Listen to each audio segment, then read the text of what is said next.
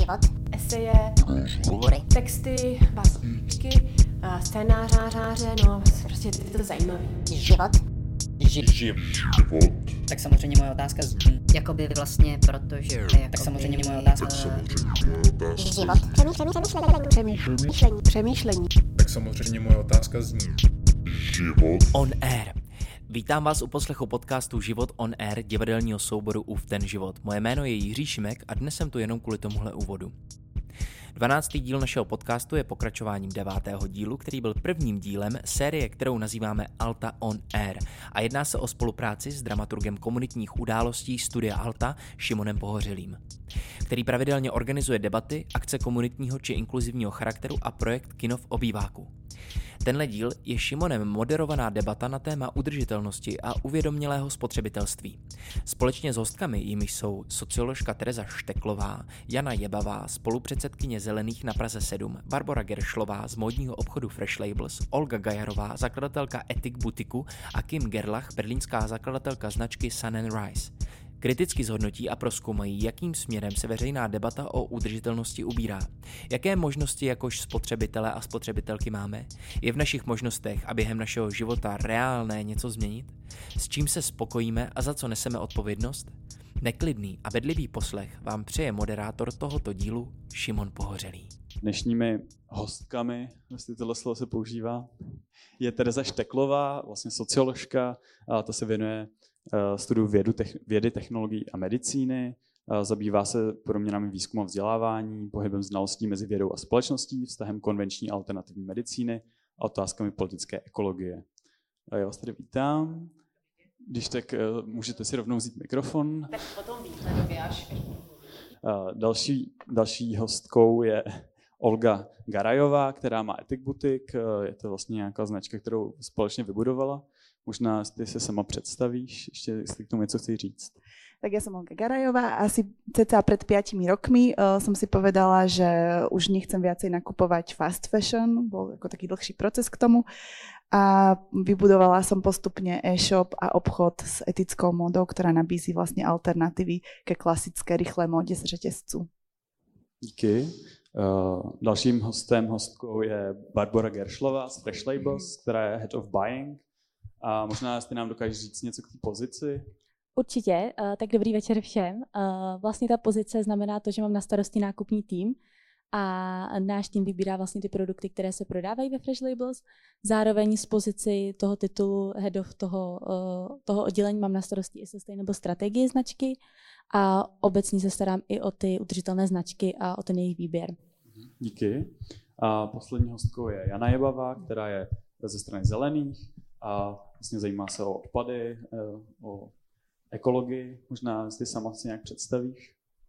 A, tak dobrý den. A pro mě je opravdu ta udržitelnost důležitá spíš osobně než profesně, ale a, myslím si, že to může být dobrý, že sem budu vnášet takovou trochu praktickou nebo možná i politickou rovinu.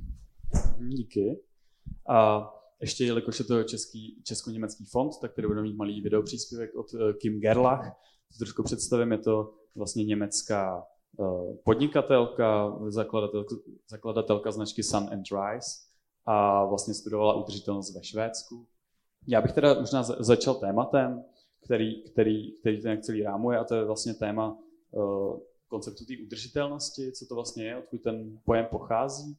Uh, jestli třeba bych, jsme začali od Terezy Šteklové, je vám, jako když to socioložky, Já ani nevím, ku podivu, odkud ten pojem po- eh, pochází. Jako nepochybně pochází eh, z angličtiny do češtiny, nebo poš- přešel jo, z, eh, z anglického sustainable, ale eh, jako v zásadě bych spíš typovala, jo, ale eh, to, to si, když tak měl poslat ty okruhy předem, to bych se připravila eh, jako bylo, já jsem, já jsem to posílal. Tak to se omlouvám, potom jsem nevěděla. Eh, Každopádně eh, bych jako typovala, že ten, že ten pojem se objevil někdy v 70. letech, když tak Jana mě možná může odpovědět a že v zásadě byl, ehm, byl pokusem, jak, eh, nebo tak, jak já mu dneska rozumím, tak ehm, tak je pokusem, jak v zásadě do mainstreamové politiky a do, jak do politické diskuze, tak do, do veřejných politik eh, dostat eh, tedy ohledy nějak k životnímu prostředí. No. Hmm. A ten eh, asi nejznámější slogan, který si s tou udržitelností spojíme, je ten takzvaný sustainable development, udržitelný rozvoj, čímž, čímž vlastně um, lidé, kteří od 70. let se začali snažit teď mluvím o západě, nějak překládat tu environmentální ekologickou agendu do, do širších politických debat, tak se vlastně snažili tímhletím nějak um, spochybnit nebo malinko nabourat tu představu růstu ekonomického, jo, ekonomického růstu a prostě nabídnout nějakou alternativu um, rozvoje společnosti, která, řekněme, v nějaké slabší verzi bude, uh, bude kompatibilní s, uh, s ekonomickým růstem, ale nebude um, ten ekonomický růst uh, prostě zcela dominantním a vlastně exkluzivním um, pohledem na, na dobrý scénář vývoje společnosti a nějaký jako naprosto zásadní indikátor toho, jak se na tom společnost vynachází dneska, ale, eh, ale bude nějak doplněn jako těmito dalšími eh, ohledy naředěnými vlastně v tom, eh, v tom širším pojmu toho udržitelného rozvoje, až tedy potom po radikálnější pojetí, které vlastně budou říkat, že udržitelnost není kompatibilní s ekonomickým růstem. Já asi tu, tu pozici, kterou bych potom uh, hájila v této debatě, je, že samotný pojem udržitelnost je problematický, nebo spíš jako bych se snažila um, hájit um, nějaké pozice, které, které se dneska snaží vidět jeho, kriticky vidět jeho, jeho limity, ale nepochybně v těch 70. letech ten pojem té udržitelnosti byl velmi důležitý a, a dovolil nastolit nějakou novou agendu do uh, globální, národní, firemní uh, diskuze o tom, co všechno je potřeba brát v úvahu, když se bavíme o kvalitě života. Mm-hmm, děkuju. Já jsem vlastně, když jsem se připravoval, tak jsem se vlastně dozvěděl, že v roce 92 byl uh, ten udržitelný rozvoj, tady to slovní spojení vlastně použito poprvé na summitu Spojených národů uh, ve smyslu nějakého uh, udržitelného rozvoje různých zem, dalších zemí. No, možná teda Olga teda? Jo, jo, pro mě vlastně taky slovo udržitelný se spoje s udržitelným rozvojem, protože jsem studovala FHS a tam jsem měla i předmět o udržitelný rozvoj. A taky vím, že prostě v Rio de Janeiro se to poprvé použilo. A co se týče ale módy, tak mě spíš naskakuje jako pomalá móda, slow fashion, které jako udržitelnost je jedna část. Takže jakoby, když se řekne udržitelný, tak se mi to spojuje právě s tím, že se chceme rozvíjet tak, eh, nejenom abychom naplňovali naše potřeby teďko v přítomnosti, ale aby prostě zůstala tato planéta i pro další generace. Takže to je i pro relativně čerstvou maminku pro mě asi teď eh, to největší gro ty udržitelnosti. Prostě chovat se teď, jako budoucnost je teď, chovat se teď tak, abychom tuto planetu nechali i pro další generace a činit takové kroky. No a kdy, když to pak možná dále v debatě vztáhneme na tu módu, tak tam to vnímám jako jednu část jako širšího celku pomalé módy. Mm-hmm.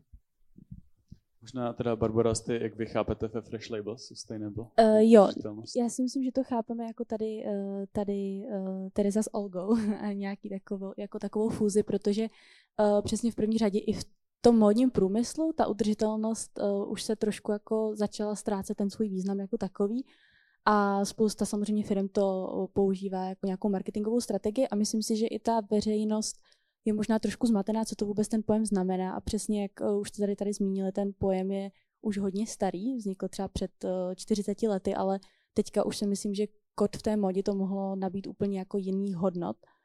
Pro nás konkrétně ve firmě nebo i pro mě osobně to spíš znamená takový uh, nějaký mindset a nějaké životní vodítko, kterým se řídit.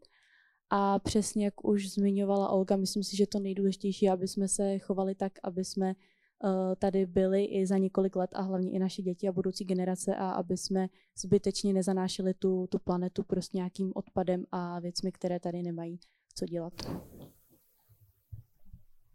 No, tak já jenom navážu, taky se těším na to, jestli se dostaneme v debatě až tam, jestli ta udržitelnost je právě spjatá s růstem, jestli vůbec udržitelný rozvoj není jako nějaký protimluv, nebo, ale to uvidíme. A možná jenom, kdybych si to měla to slovo jakoby pro sebe nějak laicky přeložit nebo vysvětlit si jako sama, co to vlastně znamená, tak a já to chápu tak, že jakoby udržitelná spotřeba je taková spotřeba přírodních zdrojů, to znamená vlastně nejen ropy nebo nerostných surovin, ale i třeba dřeva, i plodin, i zvířat, kterou ta planeta vlastně sama stihne obnovit zase.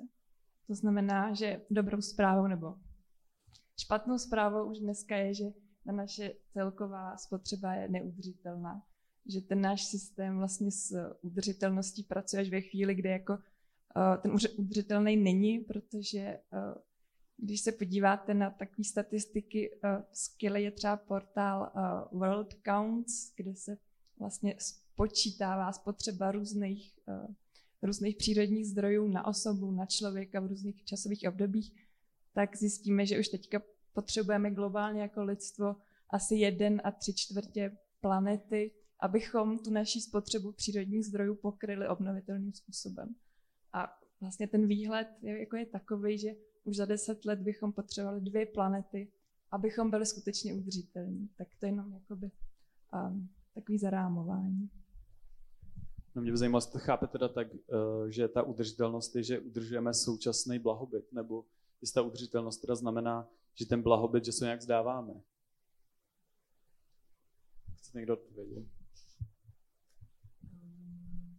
No, já si myslím, že eh, tam je hrozně podstatný, kdo je toto my v tom náš blahobyt. Jo? Eh, můžeme myslet my západní společnost, nebo my, uh, lidstvo globálně, uh, anebo my jako, a teď to řeknu s Bruno Latourem, um, což je francouzský sociolog, filozof, který uh, prostě hodně se zabývá politickou ekologií a píše o změně klimatu a tak dále. A uh, on vlastně původně děl, um, se hodně prostě zabýval sociologií vědy a teď v posledních letech um, velmi úzce spolupracuje um, s takovým oborem uh, hodně interdisciplinární napříč jako přírodovědnými uh, obory, který, um, který si říkají výzkumníci kritické zóny. Jo. A ta kritická zóna, to je vlastně, eh, protože když se mluví o planetě, tak je to takový velký, neuchopitelný a, a hnedka člověku naskočí ten, ten obraz té planety vyfocený eh, z vesmíru, jako ta modrá planeta. Eh, ale ta kritika, a, a, a vlastně nějak eh, ty, ty obrovský historické časy a ta hloubka, a ta, vlastně je to nějak neuchopitelné. A je hrozně těžký, možná ne tak emocionálně, ale právě prakticky se vztáhnout k tomuhle tomu tělesu, který najednou bychom měli nějak uh, spravovat v jeho velikosti. Ale mm, to, o čem on mluví v rozhovoru jako s, s těmito přírodověci, je pojem uh, kritická zóna, což je vlastně relativně úzká uh, vrstvička um, planety, eh, která nejde nějak eh, příliš do hlubin toho kosmického tělesa, ale zase na druhou stranu eh, zasahuje i do atmosféry, takže tam není takový ten ostrý předěl mezi tady jako je planeta Země a pak je nějaká, nějaký její klima, ale právě vyznačuje a zahrnuje do sebe i nejrůznější klimatické změny, kterými ehm, teď v té kritické zóně procházíme. A je to vlastně vrstva života, která se, která vlastně v těch historických časech, ne vesmírných, ale, ale v časech života na Zemi, vytvořila a obnovuje podmínky pro svoji vlastní existenci. A teď, teď jde vlastně o to, jakým způsobem, jo, protože eh, je nabubřelý si myslet, že lidi eh, nějak by měli jakoukoliv možnost uh, zničit zemi jako takovou. Um, je dokonce nabubřelost si myslet, že bychom byli schopni zničit život. Jo. Dneska jako víme, že třeba bakteriální život uh, je jo, vlastně velmi nezávisle na nás, existuje jako v různých vrstvách uh, velmi, velmi hlubokých té planety a vlastně málo s náma souvisí. Uh, a myslím si, že, že ani nemáme na to, abychom zničili různé uh, mikrobiální prostě uh, formy života, i kdybychom uh, hodili atomovku a ještě k tomu, já nevím co. Život nezničíme, ale zničíme lidské formy života potenciálně a, a nějaký s náma zpřízněný formy života. Jo? Takže podle mě jde o to, jaký typ um, jaký typ života udržitelně může prosperovat v této kritické, uh, kritické zóně. Uh, a, to, a to je, myslím, ta udržitelnost, um, o kterou se jedná. A že tato udržitelnost je neslučitelná s mírou spotřeby v západních zemích. Je prostě je evidentní. To je, eh, to je eh, můžeme se přijít o, o nějakých detailech klimatických modelů a tak dále. A já si jako myslím, že, eh, že vlastně je potřeba pořád, už dám slovo dalším, že je potřeba velmi opatrně a, a důsledně zacházet s nejistotami, které jsou v klimatických modelech. Jo. Eh, nejenom kvůli tomu, že eh, to může být ještě daleko horší, než, eh, než jak dneska ty modely ehm, vypadají, ale, ale jako to, že, že míra naší spotřeby ehm, jako daleko přesahuje to, co je udržitelné jako v horizontu fakt několika málo desítek let, je, je, ne, je nepopírat. Děkuji. Já mám právě takovou zkušenost, že věci, které bych, které bych byla ráda, aby se změnily, je spousta. A právě otázka k tomu blahobytu, co se týče naší západní civilizace, to je taky taková jako, podle mě jako těžká věc, protože mám pocit, že lidé jsou často neúplně že pohodlní, ale nemají kapacitu v každodenním životě eh, zjišťovat si informace a často prostě žijí tak, jak dokážou nejlépe a těch oblastí je fakt jako velká spousta. Ale vždy si, když občas možná někdy upadám do nějaké skepse, tak si vzpomenu na studia, kde jsme byli v magistru asi 20 lidí, studovali jsme občanskou společnost a tam se to krásně rozvrstvilo, když jsme dělali seminářky, že každý si vybral nějaké téma. A já právě se spolužačkou jsme vždycky dělali ekologická témata a pak tam byly pokryté dětské domovy, bezdomovci a tak dále a tak dále. Tak jsem si právě řekla už, už tehdy, že to je vlastně super, že podle mě to tak jako funguje ve společnosti, že každý k něčemu tíhne a tam může jakoby lobovat, eh, zajímat se o to, zjišťovat ty informace, být proaktivní a pokoušet se o tu změnu, případně vystoupit z toho blahobytu svého, nebo prostě zjistit, že to jde i jinak, že může nakupovat bez obalovo, nebo že skutečně fakt nemusí nakupovat v obchodních domech a podporovat velké řetězce, že existují další alternativy a pak vyvíjet i ten tlak, možná směrem jako k moci veřejné, k zákonodárcům, aby se to čo, vlastne, čo, co ho takhle jako trápí, stalo případně, posunulo k lepšímu, stalo novou normou a tak se to stalo pohodlnějším pro širší masy.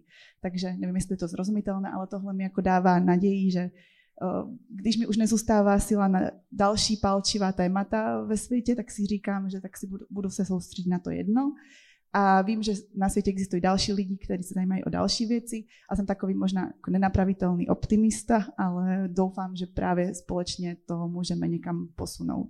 Takže chápu to správně, že vy, jakožto třeba váš obchod, může jako za ty lidi hledat ty značky nebo ty přístupy, které jsou jako udržitelné a ty lidi můžou teda vložit jako ve vás nějakou důvěru. Tak, tak to myslíte, že budu nakupovat u vás, vy jste prověřila ty značky. Ano, a taky uh, se snažíme šířit osvětu a mám pocit, že za posledních pět let se ta téma, uh, to téma stalo skutečně jako širším, dostalo se k více lidem a myslím, že na to reagují i velké řetězce, právě i různými sustainable kolekcemi a mluví se o tom i právě jako možná ne úplně na zákonodární úrovni, ale myslím, že už přistupují právě majitele větších oděvných firm k nějakým paktům a zavazují se, že budou lepší podmínky a proto myslím, že má smysl vyvíjet ten tlak nejenom v oblasti mody, ale všeobecně ve všech oblastech. No a ještě mě vlastně k tomu napadla jedna věc. Jak jsem zmiňovala v předešlém vstupu, já proto možná mám více ráda filozofický pojem slow fashion, pomalá móda, protože ten v sobě zahrnuje už to zpomalení, co pro mě znamená i snížení spotřeby. Protože sustainable je jenom, nebo pro mě jenom, dejme, eh, dejme tomu o materiále a jak to bylo vyrobeno, ale když se řekne jako pomalá móda, to je jakoby reakce na tu rychlou módu, tak uh, v rámci té filozofie je právě už to, že uh, budeme přemýšlet nad tím, jestli skutečně něco potřebujeme. Takže jako úplně nejudržitelnější je vlastně vynosit to, co už máme.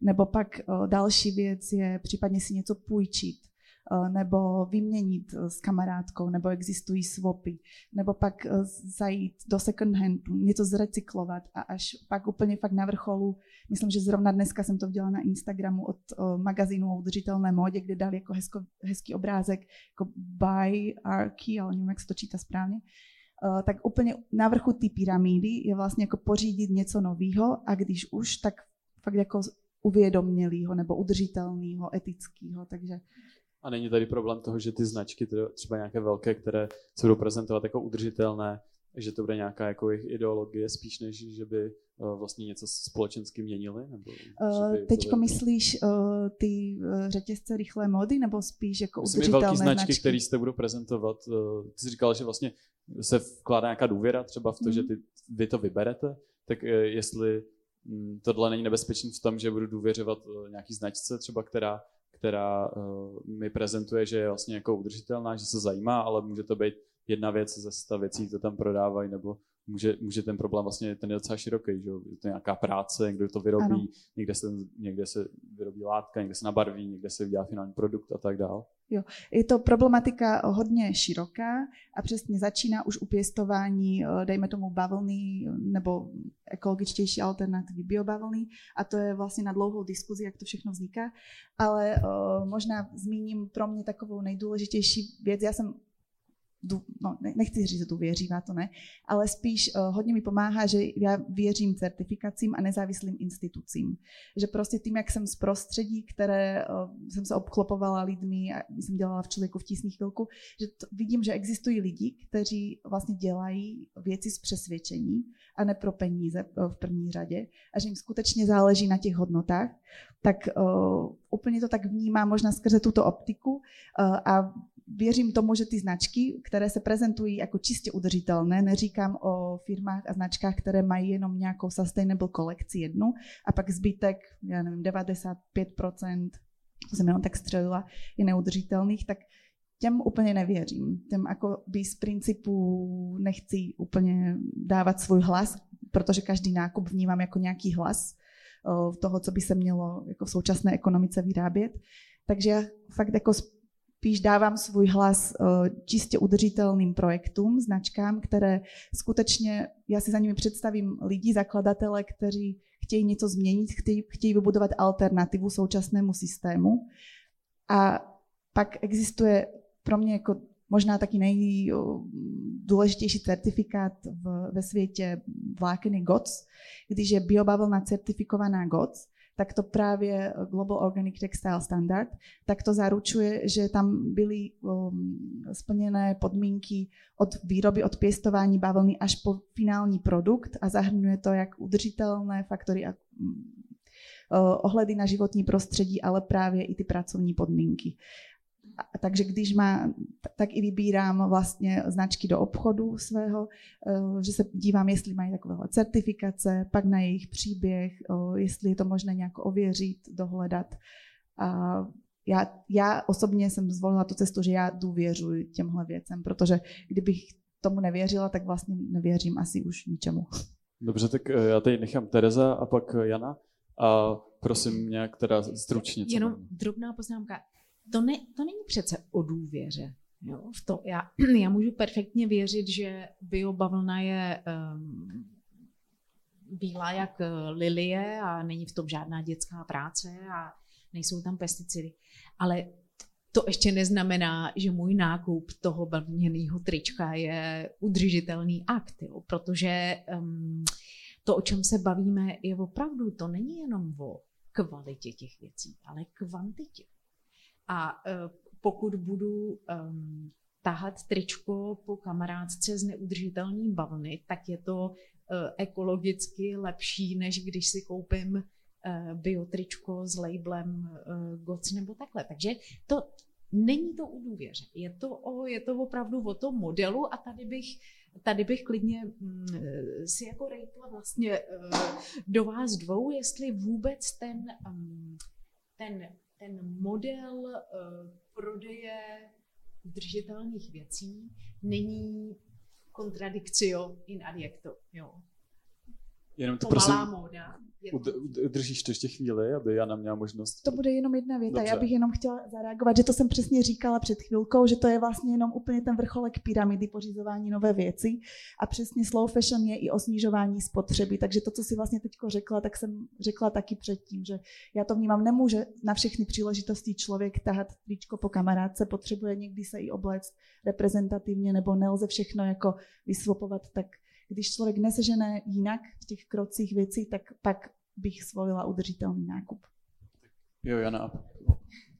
Já jsem chtěla trochu se vrátit eh, v té diskuzi k té původní otázce, jestli si můžeme eh, dovolit ten jakoby současný stupeň blahobytu, ale zároveň se to vlastně týká toho, čeho se teďka dotkla Tereza, a vlastně role, kterou v tom hraje marketing, protože eh, myslím si, že je důležité si uvědomit ten rozdíl Myslím si, že planeta dokáže s přehledem pokrýt naše potřeby, ale co je to, co se nám prezentuje jako ten blahobyt? Co je, jako to jsou ty věci, které nám prostě říká jako velmi uh, draze produkovaný, docela komplikovaný konstrukt vytvořený právě reklamou a marketingem uh, věcí, které máme mít pocit, že je potřebujeme. A ve chvíli, kdy si uvědomíme, že to jako možná není o tom, že to je o tom, co máme chtít, spíš než o tom, co opravdu chceme, tak není nutný potom brát jakoby nějaký svoje, to, že si něco nekoupíte, není nutně akt omezení se, není to nutně jako nenaplnění svých potřeb nebo nějaký uskromnění se. Je to třeba to, že prostě nepřistoupíte na tu hru vůbec, že neuvěříte, že jako tady to vy nutně potřebujete proto, abyste byli šťastní. Myslím si, že tahle ta změna optiky, teď to možná zanáším trošku jinam, je jako hodně podstatná pro to, abychom právě jako z toho nebyli smutní. Bára. Jo, děkuji za slovo. Uh, já jsem uh, jednak k otázce a jednak vlastně i, i od Terezy jsem se chtěla vyjádřit k tomu rýpnutí, že uh, s tím jako naprosto souhlasím a myslím si, že tohle je přesně ten problém i dnešní doby, že spoustu právě těch velkých značek jako dává těm zákazníkům právě tu omluvu tím udržitelným nějakým jako názvoslovím nebo tím přívlastkem, že si vlastně pořád můžou kupovat spoustu oblečení, protože vlastně tohle je teda z organické bavlny. Konkrétně třeba, eh, když se už jako budem ehm, zaobírat tím tématem toho greenwashingu, tak právě ta podstata třeba leží v tom, že nějaký velký řetězec udělá kolekci a třeba do trička dá 20% organické bavlny a 80% třeba polyester. A vlastně řekne, je to udržitelné. A to tričko stojí 129 korun, ale vlastně ten zákazník, jak není edukovaný a jak nemá tu informovanost, tak on si ho prostě koupí, protože má, může si to omluvit ten nákup sám sobě, že vlastně je to z nějaké části udržitelné, ale vlastně tomu nerozumí, proč je to udržitelné, proč to tam ta značka dala a může tím pádem zase v té konzumaci jako pokračovat a jenom si kupovat tyhle ty zelené labely, ale vlastně tu konzumaci pořád jako navyšovat. Takže, promiň, ty se mě chceš zeptat na něco. jo, ne, takže to jsem právě chtěla taky říct, že uh, to, co my se taky snažíme dělat, tak je hlavně edukovat ty zákazníky. My jsme teďka zvolili také jako heslo buy less but better, což znamená kupuj méně, ale lépe, aby ty lidi si vlastně dokázali uvědomit, uh, proč ten produkt potřebují, jestli ho potřebují, jestli se mu opravdu bude líbit a jestli mu vydrží. A uh, přesně jako tenhle, ten, tohleto nálepkování, tak taky tam vidím tu, um, tu výmluvu toho zákazníka, že prostě v tom konzumu může pokračovat. A potom ještě, abych odpověděla na tu tvoji úplně úvodní otázku, kterou už jsem možná trošku zapomněla, ale bylo to, jestli se můžeme zdát blahobytu ve jménu udržitelnosti. Jo, No, jo, právě. Můžeš se, no, Jo. můžeš se vyjádřit k tomu, takhle jak jsi řekl. No, tak uh, já si právě jako myslím, že uh, já bych to úplně otočila, že je potřeba se nad tím blahobytem zamyslet a co to vlastně pro nás znamená. A jestli ten blahobyt je, že prostě, nevím, budu mít strašně aut a uh, strašně nemovitostí a strašně oblečení, anebo jestli je to, jestli je to úplně jako otočit ten, to přemýšlení o tom, co nakupuji, do čeho vkládám ty peníze. I se mi vlastně líbilo to, to použití toho, že dáváš něčemu hlas, to si myslím, že je hodně důležité. A vlastně se zamyslet to, že ten můj konzumerismus může potom přispět třeba k tomu blahobytu těch budoucích generací. A taky, co vlastně uh, jsem tady ještě chtěla zmínit, že si myslím, že je strašně důležitý právě ten hlas té poptávky a těch zákazníků a aby se přesně zamysleli nad tím svým blahobytem a jak ho třeba můžou pozměnit, nebo jak se nad tím zamyslet, aby to někam posunuli, protože ono přeci jenom i ten, i ten módní sektor jako takový, je to, je to obrovský biznis, zaměstnává strašně moc eh, milionů lidí na světě, spousta zemí je na nich třeba i na něm i existenčně závislí, ať už se týče pěstování bavlny nebo právě té textilní výroby. A uh, dokud vlastně i ty velké firmy nebudou cítit ten tlak té poptávky a to, že ty, ty lidé se chtějí nad tím zamyslet a chtějí to opravdu něco změnit, chtějí něco jinak a chtějí více informací, tlačí na tu transparentnost, tak potom si myslím, že může dojít i k tomu, že prostě uh, se bude produkovat míň a kvalitněji. A není to pro vás vlastně to, co říkala Tereza, znamená, říkala, není je lepší si koupit, nebo vzít eh, tričko od kamarádky, nebo nosit něco třeba dlouho, a ne, ne, ty vlastně zastupuješ jako Fresh Labels, nebo nakupuje, vlastně jsi nákupčí pro ně. Eh, Neskrachovali byste, kdyby, kdyby, tam, kdyby si lidi přistoupili na vlastně názor třeba Terezy, že by, že by vlastně třeba, něk, třeba bych si koupil jedno tričko za rok, to by, to byste asi nefungovali, ne? Jasně, ono to je, to je přesně jak to, jak to souvisí jakoby, uh, uh, s tou ekonomikou a s tím, jak módní průmysl je pořád i jako uh, důležitý zaměstnavatel. Já vím, že je to teďka takový, že to může zdát, že to obhaju, ale myslím si, že teďka konkrétně třeba ta, ta COVID-19 krize to hodně ukázala, že uh, nevím, jestli znáte třeba organizaci Fashion Revolution, taková organizace, která hodnotí transparentnost různých firm a uh, má různé jako aktivity. A ona právě uh, se vždycky jako věnovala uh, takové mm, možná i jako negativní reklamě těch velkých řetězců. A teďka vlastně ta kampaň uh, po té zdravotní krizi je taková, aby vlastně ty řetězce nerušily ty objednávky, které mají, mají zadané třeba v těch rozvojových zemích. Protože pokud je zruší, tak vlastně spousta milionů lidí prostě přijde o práci. A ještě k tomu business modelu, jak se ptal na to, uh, to půjčování věcí, to určitě do nějaké fáze a pro nějaký lidi to může být jako udržitelnější a pokud se takhle rozhodnou, tak si myslím, že to je skvělá volba, ale pořád si myslím, že tady bude strašně moc lidí, kteří uh, si budou chtít prostě něco koupit nebo přesně naj- nenajdou příležitost si prostě mm, půjčit něco od kamaráda. Takže já si myslím, že uh, místo pro ten retail tady jako pořád je i v oblasti té udržitelnosti, ale cílem je právě tlačit na ty značky, aby přehodnotili tu svoji výrobu, zároveň i na ty zákazníky, aby přehodnotili svůj konzumerismus a ono potom, pokud opravdu se budou vyrábět kvalitnější věci a lidé si jich budou kupovat prostě míň, ale budou do nich ochotní investovat ty peníze a nebudou chtít mít 10 triček za 100 korun, ale třeba to jedno za 800, tak potom uh, samozřejmě i ten retail dokáže přežít. Tereza chtěla reagovat, tak já jí dám slovo. Nechci, nechci tolik ukrajovat času, ale mm, přesně to, co se ptali, jo, je to vlastně, zajímaly by mě praktičnost toho, toho obchodního modelu potom. Eh, To, to, o čem si teďka mluvila, že, že um, módní průmysl, že živí spoustu lidí v rozvojovém světě, to je zásadní věc a jako ukazuje to vlastně na, na tu, opravdu jako na, na, na systémové otázky, které je potřeba, uh, potřeba řešit. Nicméně, mm, a možná, že teď covidová krize znova prostě uh, otvírá nějakou mezeru, ve který můžeme a musíme se bavit uh, znova prostě o globálních nerovnostech, právě i vazbě ekologických a, a ekologických témat uh, v globálních souvislostech a tak dále. Bude velmi zajímavý, um, jakým způsobem debaty o udržitelnosti um, a nějaký regionalizaci výroby uh, se promítnou prostě do téhle oblasti. Nicméně já, když jsem se třeba dívala na uh, web, a teď nevím, jestli je to tvůj obchod nebo tvůj obchod, a tak nějak na mě působily stejně, tak um, ty, ty, ty stránky, tak, tak, um, tak vlastně um, pořád na mě působily tak, jako pojď si něco, pojď si něco koupit, takového, um, pojď, pojď, pojď, jako, um, pojď se jakoby stotožnit s takovým tím čistým, uh, s tou čistou estetikou um, toho, já bych tomu s odkazem na, uh, jak se říká, gentrifikované město, jo, tak teď jsem procházela. Jsem do mikrofonu. Tak, um, tak uh, taková jako ta gentrifikovaná uh, móda, jo, nebudu chodit někam do, uh, nevím, na Václaváku do, do nějaký masovky, ale půjdu jako do toho hezkého, čistého, estetického, udržitelného obchodu. Ale udržitelnost nerovná se, nerovná se recyklovatelnost, nerovná se recyklace.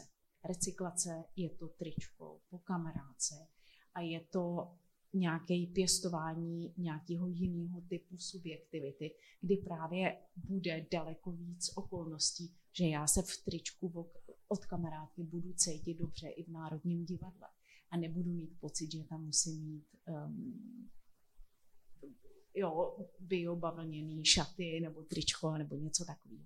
Takže opravdu je to, je to jako hlubší než, um, než jenom to, že se rozhodnu tady jednorázovým uh, krokem spotřebovávat míň, ale lépe. Chceš reagovat? A ještě tady Jan, Jan, Jan, dáme Janě slovo a pak uh, Olga a pak Bar, Bára. Jo. Já jsem to vlastně chtěla tak jako koncentuálně tady do toho vstoupit, že si myslím, že je potřeba obojí. A že je potřeba jak hledat ty alternativy, jak vůbec z toho vystoupit, všechny swapy, všechny second handy, všechny prostě darovací bazárky, to je, to je hrozně nutný a potřeba a je tam velký prostor. Ale zároveň, protože my potřebujeme, aby ty udržitelné řešení byly opravdu široce dostupné, tak je potřeba i tlačit na, na ty dodavatele, na ty velký hráče v tom systému, protože bez nich to bude prostě přesně gentrifikovaná aktivita několika jako lidí z města a e, je potřeba, aby prostě, nedovedu se to představit vlastně jinak, než že i velké značky, i korporace, i velký řetězce prostě přistoupí nebo budou donucený přistoupit na nějaký standardy, které jsou nějakým způsobem, když neudržitelný, tak aspoň jako provozovatelný v nějakým dlouhodobějším horizontu. Tak Olga. Já mám k tomu možná takový fakt jako pragmatičtější, pragmatičtější přístup. Eh, možná i malé přiznání. Já jsem si jako počas studií přešla i takovou menší šopoholickou fázi v obchodácích, kdy jsem fakt, když jsem psala bakalárku, tak jsem tam chodila do výprodejů trošku jako ventilovat ten stres a vůbec mi to v té době jsem neměla ještě jako informace, co je všechno za tím průmyslem. A tak si myslím, že právě nereálné chtít po všech, aby ze dne na den začali nosit trička kamarádky, že to prostě nejde udělat. A že, jak jsme se tady zmínili, tak prostě je potřeba širších alternativ v současnosti. A rozhodně je lepší právě i na velkou skupinu lidí, kteří mají to, tu touhu něco si pořídit hezkého, protože oblékání je i o stylu a o sebevyjádření a o tom cítit se dobře. Takže já bych například nechtěla jít v bavlněném tričku do divadla, protože mám takový ten pocit, že si chci obléknout šaty, ale klidně si je půjčím. Tak eh, přijde mi, že je velmi důležité poskytovat alternativu a edukovat právě i širší veřejnost, která klidně ještě vyběhne na slevy do obchodní, obchodních domů, aby si udělala radost, protože tak to funguje, tam při nakupování se vylučují endorfiny. Může to být i závislost, to prostě nejde ze dne na den. No. Takže skutečně si myslím, že je důležité edukovat v této oblasti a nabízet alternativy a ne, neříkat takhle, pro mě to zní trošku až radikálně, že od teď už nic nového nebudeme produkovat a nakupovat a budeme chodit, uh, budeme si šerovat tričko. To, to se mi zdá, že tím bychom vlastně nic nedosáhli, protože lidi by na to neslyšeli. Nebo širší veřejnost by právě na takovéhle jako radikální na první počut, slyšení požadavky nereagovala. A podle mě je důležité skutečně jako nabízet různé alternativy a já sama, když jsem byla těhotná a i jako pro další období mateřství jsem nakoupila všechny věci z druhé ruky, protože fakt do obchodáku už vkročit nemůžu, jako nedá se mi to emočně. A, a funguju a, a mám z toho obří radost, že právě online bazáry, online second handy, právě výměna s kamarádkami. A když něco, tak skutečně udržitelného, jak jsem zmiňovala. A nevidím v tom o, žádné teďko a jak tomu vlastně přistupuji v obchodě, takže vlastně radši mám o mnohem menší kolekce, jako fakt pár kousků a nejedu na kvantitu, nejdu na kvantitu, ale spíš o, jenom jako několik věcí o, pro člověka, který skutečně potřebuje doplnit šatník. Právě v souvislosti s pomalou modou se mluví i o nalezení vlastního stylu. To je jako že člověk ne, pak neběhá bez hlavy a nekoupí všechno, co je ve slevě, nebo přesně přemýšlení, co se do toho šatníku hodí a cílené nakoupení konkrétní věci. Takže proto jsou pak ty udržitelné značky nejvhodnější, protože pak i jak jsou kvalitnější, tak dlouho vydrží, byly vyrobené za férových podmínek ty věci z udržitelných materiálů a je to spíš jako investice než spontánní nákup na udělání si radosti. Takže já to vnímám jako důležitou součást nějakého posunu společnosti, aby to bylo přístupnější lidem. Já dám slovo teďka teda Báře, jak se ještě vyjádří. Určitě. Já asi začnu možná ještě tím, eh, jak Tereza zmiňovala vlastně to, tu recyklaci, upcyklaci a, a tyhle ty věci. My se do těchto eh, vlastně možností taky koukáme a řešíme, jak bychom to mohli pojmout ale i v rámci jako prostě toho nějakého market research a té komunikace s těmi zákazníky, ono je to prostě fakt strašně těžké, protože je už jenom ten uh, krok přejít přesně k té udržitelné modě nebo aspoň nějaké formě udržitelné mody, aby ty, ty lidé se vlastně začali o to vůbec zajímat, tak je fakt náročný uh, to těm zákazníkům vysvětlit. A uh, co si myslím, že uh, jako důležité a proč my to děláme, my tomu upřímně věříme, že uh, dokážeme tu diskuzi vzbudit a že i to, že třeba se o téhle problematice bavíme s těma značkama a naše taková poslední iniciativa je, že na všechny naše značky tak jsme poslali dotazník, který se vlastně eh, ptá na různé aspekty té výroby a uh, zveřejníme ty, nebo už jsme zveřejnili ty informace od všech těch značek, uh, které jej vyplnili a zároveň jsme zveřejnili i to, že ta značka se rozhodla ten dotazník nevyplnit, což samozřejmě tomu zákazníkovi už taky může ukázat nějakou cestu a i to, že se s těma značkama bavíme na různých veletrzích nebo prostě těch obchodních schůzkách a tlačíme na ně, aby se na tyhle, ty, na tyhle ty otázky třeba zeptali svých nadřízených nebo nějakého výrobního týmu, tak uh, si myslíme, že to je prostě důležité, protože i to může být prostě ten malý krok, který potom může vést k té malé změně. No. Díky. Uh, já mám vlastně ještě jako otázku, já jsem, otázku, já jsem si na Fresh Label Sparkle něco koupil a vlastně začal mi pak chodit newsletter. Jo. Vlastně každý týden po mně Fresh Labels chce, abych si něco koupil. Je, je tohle udržitelné? To je, to je super otázka, my to sami uh, hrozně řešíme. Uh, a řešíme, kolikrát to posílat, jestli to vůbec posílat, co tam vlastně jako do toho newsletteru dávat. Ale zase potom to spojím na tu, na tu ekonomickou udržitelnost, protože samozřejmě uh, my tady máme nějakou vizi a uh, chceme k ní dojít, ale bohužel jako ta, ta poptávka nám nedovoluje vlastně přejít stoprocentně do nějaké té formy, do které my bychom chtěli, protože, eh, jak už se se mě ptal na začátku, to bychom prostě zkrachovali. A i ta, ta vize třeba mít víc udržitelných značek portfoliu, tak ta je v rámci té firmy hrozně dlouho, ale až teď se nám třeba uh, povedlo na tuhle sezónu, co přijde, tak mít 50% té nabídky vlastně od těch značek, který nám vyplnil ten dotazník a získali ten nějak náš jako tek, nebo víme, že prostě se snaží dělat něco navíc. Ale je to, je to prostě pomalý, protože uh, samozřejmě ta firma živí lidi a potřebuje jako přemýšlet i v tomhle pohledu. No. Mhm.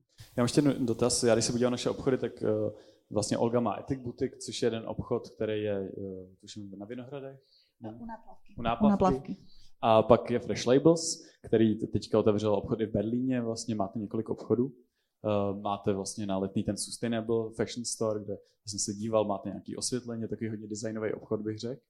Uh, jestli vlastně počínání jako to obchodu je taky jako sustainable, jestli není udržitelný mít jeden obchod, kde, ho vede pár lidí a uh, ty značky vybírají sami, nebo jestli je sustainable to, že ten obchod furt roste někam vlastně, jestli otevíráme vlastně v Berlíně obchod, uh, jako jasný, že uh, firma chce jako vydávat peníze, ale vlastně Je, je, to, je to etický? Mm, no, já si myslím, že tohle hrozně jako, tohle záleží na tvém úhlu pohledu, co je pro tebe třeba jako etický a co ne, ale tohle samozřejmě ty obchody taky souvisí s nějakým, uh, třeba s nějakým turismem, my jsme to teďka hodně řešili, protože lidi se nám k tomu vyjadřují na sociálních sítích, což nám přijde super, že to tu debatu jako otevírá a hodně se právě řešilo osvětlení ve výloze a řešilo se to, že máme obchod v centru a že vlastně potom to přecházelo už úplně jako do jiné debaty, že lákáme, lákáme turisty a že vlastně turismus je neetický a že turismus není šetrný k nějakému prostě jako lokálnímu životu. Uh, já si to osobně nemyslím, takže uh, já ráda cestuji a věřím, že jako uh, i turista se může chovat šetrně a to, že mu dám nějakou jako alternativu a možnost koupit si třeba i od něco od lokálního, mm, od lokálního výrobce, protože třeba konkrétně v centru na těch obchodech, co, co máme dva vedle sebe, tak uh, prodáváme i lokální značky, takže uh, jako nám to přijde vlastně super, že jim to můžeme nabídnout a zase třeba podpořit tu lokální ekonomiku. A pak se ptal, jestli máme ten obchod, jestli nějak jako udržitelně uh, operuje ten na té letné. No jestli vlastně jo. udržitelný se bude zvětšovat, jestli to vlastně nejde proti slovu třeba udržitelnosti. Jo. No, uh, já si myslím, že ne, ale samozřejmě tady zastupuju ten, ten obchod, takže by bylo hloupý, kdybych řekla, že, že to smysl nedává a asi bych ani nedělala to, co dělám, protože tomu věřím, že uh, to smysl má a já věřím té myšlence Fresh Labels a tomu, že dokážeme prostě těm lidem nabídnout, uh, nabídnout tu alternativu a šířit tu myšlenku a to, že jim to dokážeme nabídnout offline a pak třeba případně i nějakým turistům, kteří prostě tam, uh, tam přijedou a Eh, ten, eh, ten personál mi třeba vysvětlí, proč jako tohle eh, je z tohohle materiálu a proč je to super, tak si myslím, že to souvisí a že tam je pozitivní korelace.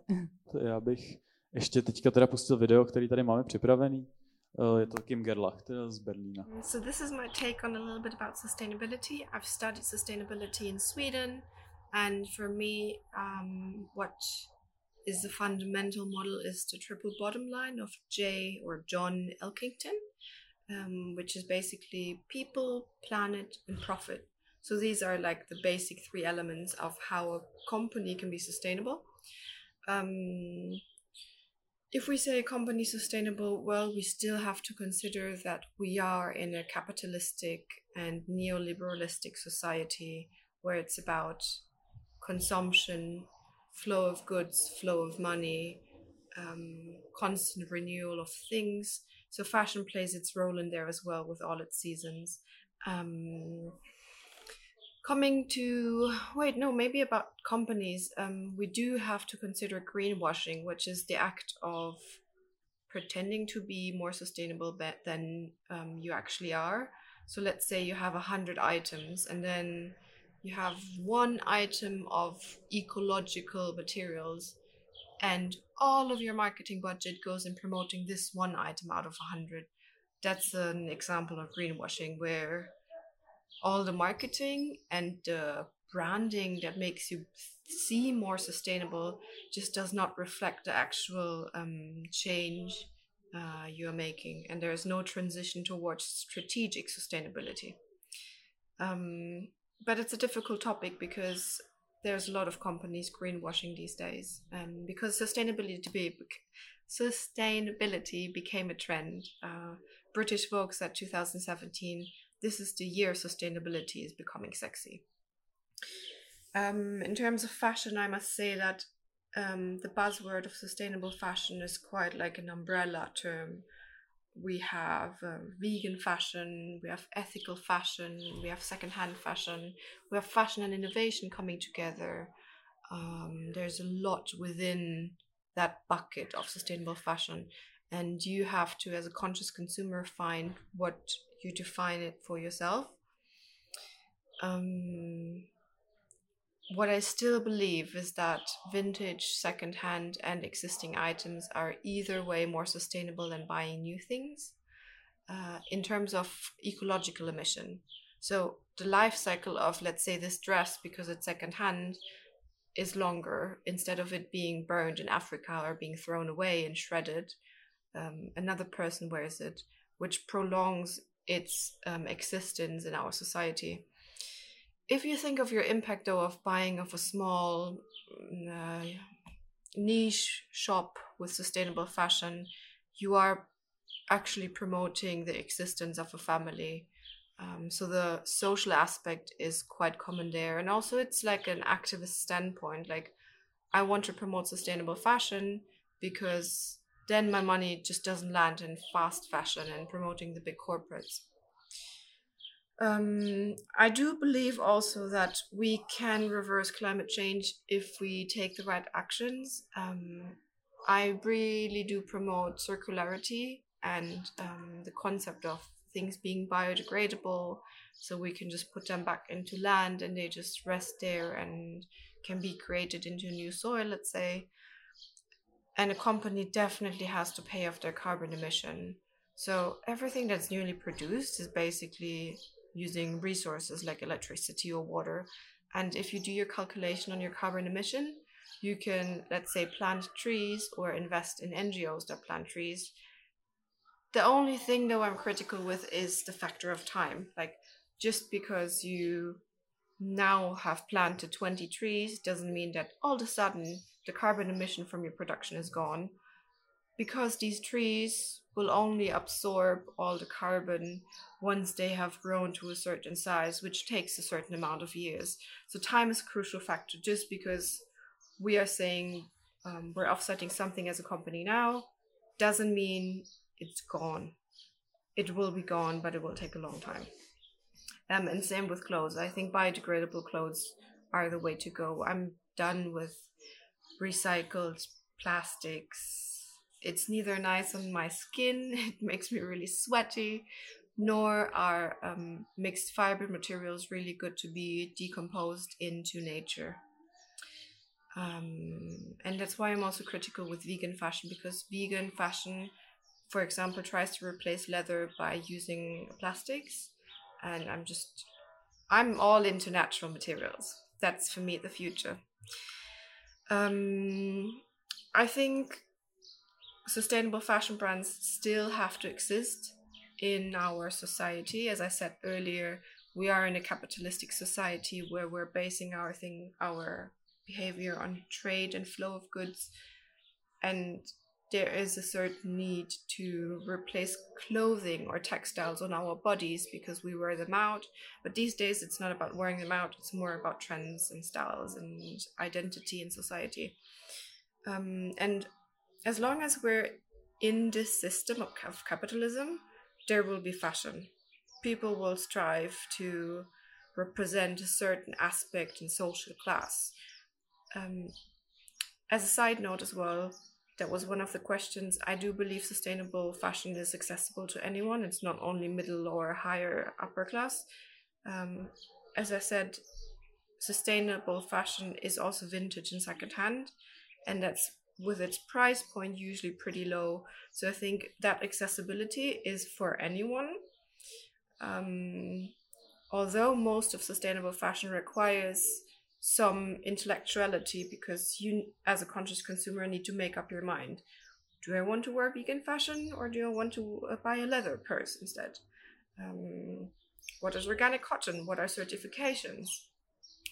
Coming to certifications, um, there are plenty of external verified certifications for fashion. These are the ones I trust most, like GOTS or Eco 100.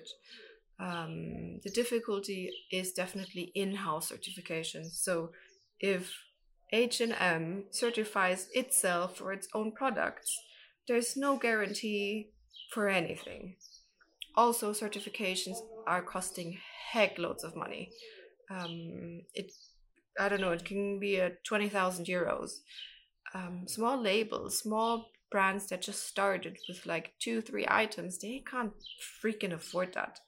So it's about transparency and authenticity as well. I do trust small labels without um, certifications if they say, well, we are paying fair, but we can't afford the certification. I do trust them genuinely. Um, I think consumption on a philosophical note is not going to change um, or reverse climate change. But sustainable fashion as an industry is really important as an antidote to fast fashion and setting a statement and showing the masses of people how things can be. And sustainable fashion is really broad in terms of style as well. There's everything from colorful dresses the way i wearing them um, to any style and identities. You just have to really dig deep. That's another really annoying thing. Sustainable fashion has as an individual a lot to do with research and finding things um, another question is if the responsibility of producers is transferred to consumers. Um, I do not think so. We, at least in the European Union, have a lot of laws like um, supply laws or uh, chemicals that are not being um, in the market. Nevertheless, companies don't talk a lot about their responsibility if it's a negative one or if they're not really on track with their things. Um, and then another question I would like to answer is the critical aspect of stores bringing out new seasons. Well, you can still do that if you are doing it in a like soothe and long term aspect. It's not like Zara doing 52 seasons a year, but if you do two, I'm pretty fine with that. That's just the natural way to go with our seasons of like spring and heat and summer and winter clothing. Možná, no. Já bych na jeden moment v tom reagovala. Uh, jenom přiblížím tady uh, pro, um, pro kolegyni posluchačku. Um, ta, Tim. ta paní Tim, Tim. Um, um, mluvila hodně o tom, že je, jako, že, že je proti plastů a back to, uh, jako zpátky uh, k přírodním materiálům a tak. Já si myslím, že tohle je enormně problematická pozice. Není žádná příroda nevinná, ke který se můžeme vrátit. Jo. A to uh, podle mě, co hledání nějaký udržitelné existence v kritické zóně, v čase a prostoru, kde se teď nacházíme, není, eh, není otázka obnovy eh, nějakého bývalého řádu, ale nacházení prostě nových typů koexistencí s novými materiály, který sami už jsme vyprodukovali a dál produkujeme. Tohle já neobhajuju, neobhajuju um, nějaký um, prostě uh, to, totálně uh, nerozložitelný plasty, neobhajuju petlahve, něco takového. Ale to, že, že jako potřebujeme technologický vývoj, nanomateriálů, um, nových typů baterií, já nevím, a nových typů plastů. Prostě tohle je součástí té hry. Jo. A taková ta oslava back to nature a zase končila tím, deset, deset kolekcí uh, za rok, když dělá uh, Zara, nebo kolik to říkala, 52, já nevím, to už vůbec nedomýšlím. Uh, ale když jsou to dvě, tak to je takový jako přirozený v tom cyklu. Eh, eh, jakýkoliv prostě tyhle ty uh, odvolávky na přirozenost, já jsem na to extrémně, um, extrémně jsem podezíravá k tomu, jo? protože náš svět není přirozený a není možný k nějaký přirozenosti se vrátit. Přirozenosti například taky patří to, že ženy budou mít ve 20 děti a žádný feminismus a tak, a tak po, podobně. Že jo? Taková ta hezká tradiční přirozená rodina. Jana možná? Já jsem jenom... Mít děti je jedna z nejméně udržitelných uh, věcí, To je asi taky k diskuzi ještě. Já jsem se jenom smála, když jsi říkala, že ty dvě, dvě kolekce jsou jako že přece jenom jako možná to můžeme chápat, že prostě letní oblečení a zimní oblečení, tam že je nějaký jako smysl prodávat v létě letní oblečení a v zimě zimní. že tady bych asi souhlasila. Souhlasila s kým, že to možná nějaký smysl má, ale souhlasím s tebou, že jakoby neza, nezavrhovala bych přírodní materiály, nebo já osobně mám taky ráda, ale jsem taky spíš, jakoby, řekněme, techno pozitivního, technooptimistická v tom, že ten výzkum je prostě, jestli to tady má nějak fungovat, tak je to nejdílná součást jako naší budoucnosti a přítomnosti. Chcete někdo ještě reagovat, protože máme posledních tak 10 minut a pak uh, už bude čas tady pro dotazy. Já můžu možná ještě klidně k té sezónnosti, protože jsem hrozně ráda, že ona to tady vlastně zmiňovala. A já se teda jako jasně letní a zimní oblečení, to prostě ty aspekty nějaký funkční, to tam vždycky bude jako rozdílný. Ale já hrozně jako doufám, to je moje největší přání, eh, že prostě z té sezónnosti se úplně upustí. A že vlastně i ten jako model toho objednávání, protože já vlastně eh, nevím, jak, jak znáte, jak eh, funguje ten nákupní systém, ale vlastně pokud, pokud nakupujete pro obchod, tak nakupujete vlastně třeba půl roku dopředu, než je ta sezóna a ty kolekce vlastně vznikají třeba i jako dva roky dopředu, než vůbec jako ty věci jdou do toho obchodu. A uh, za tou kolekcí stojí strašně moc uh, práce a jsou tam jako různý, různý výzkumy, za který se platí nehorázné peníze. V oblasti třeba i jako sociologie, ekonomického nějakého trendu, co prostě teďka frčí, co ne, barevnost, všechny tyhle věci. A taky si myslím, že to vůbec jako není vlastně udržitelné a že doufám, že i teďka si myslím, že ta krize tomu hodně pomohla, že spousta značek vlastně bude muset přehodnotit, jestli vůbec vyrábět něco nového a jestli přicházet s novou kolekcí, možná na to nenajdou ani ty zdroje. Takže si myslím, že to jenom mohlo pomoct k tomu, že od té sezónnosti se úplně upustí a myslím si, že to je jako super aspekt, kterým se můžeme posunout té udržitelnější budoucnosti. Já ještě možná v krátkosti na ty materiály. Já jsem taky jako optimista a doufám, že to technologicky pokročí a že se právě vyvinou nové materiály, které například nebudou živočišního původu, ale budou plně rozložit plně rozložitelné, protože taky s tím mám problém. Jako já jsem jako etický vegan a prostě kůže pro mě nepřichází do úvahy, ale jak tam zmiňovala tým ve videu, tak ano, prostě veganská kůže alternativa je často jako z umělých materiálů, i když jsou i varianty jako například z ananasových listů piňatek, z korková kůže, z korku, pak se dělají tenisky z recyklovaných pedláhví nebo z recyklovaných airbagů, sandálky, nebo teďko máme i novou značku, která vyrábí vše jenom jako z, plast, z odpadu z oceánu, takže jako spoustu právě těchto materiálů jde cestou recyklace, ale právě Můžu zmínit příklad jedné naší značky, která dělá jako veganské boty. Tak ty jsou už teď z nějaké možná poloviny z plastu, teda z přírodního materiálu z biooleju, z obilovin, ale stále to ještě není jako funkční dokonale, je tam prostě ještě ta druhá polovina ze syntetických mikrovláken, ale právě já to vnímám tak, že na tu zimu potřebuju nějaké jako boty, které mě zahřejí a nepropustí, takže já úplně nezvládnu chodit v zimě v plátěných botech z biobavlny například, nebo v žabkách z kaučuku přírodního FSC certifikovaného, ale uh, právě vnímám to tak, že já investuju do firmy, která má vizi i ty uh, udržitelné společnosti, je uh, karbon neutrální a investuje do vývoje právě těchto materiálů. Takže i když to v současnosti není dokonalé, tak právě umožňují ty firmě pracovat na vývoji nějakého takového materiálu, který bude splňovat i ty nejnáročnější požadavky.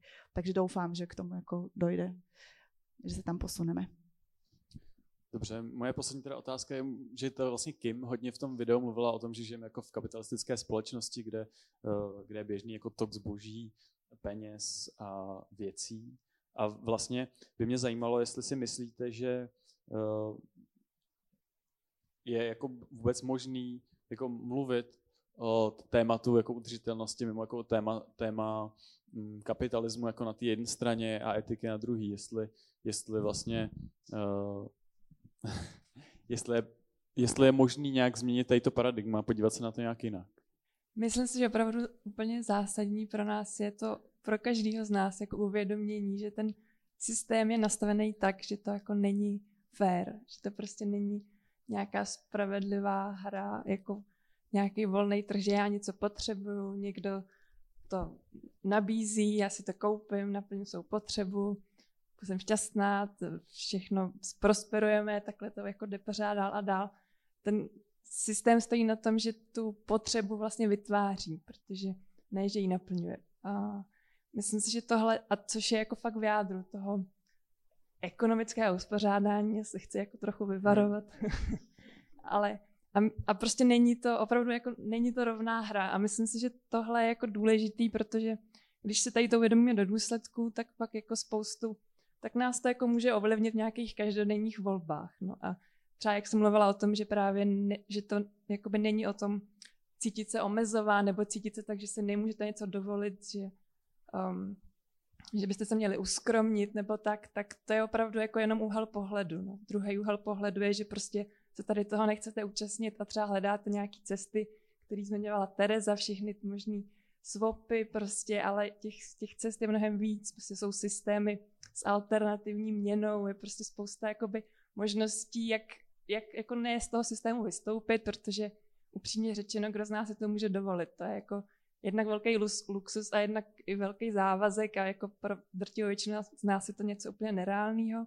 Ale minimálně ta vůle jakoby hledat alternativy je podle mě důležitá.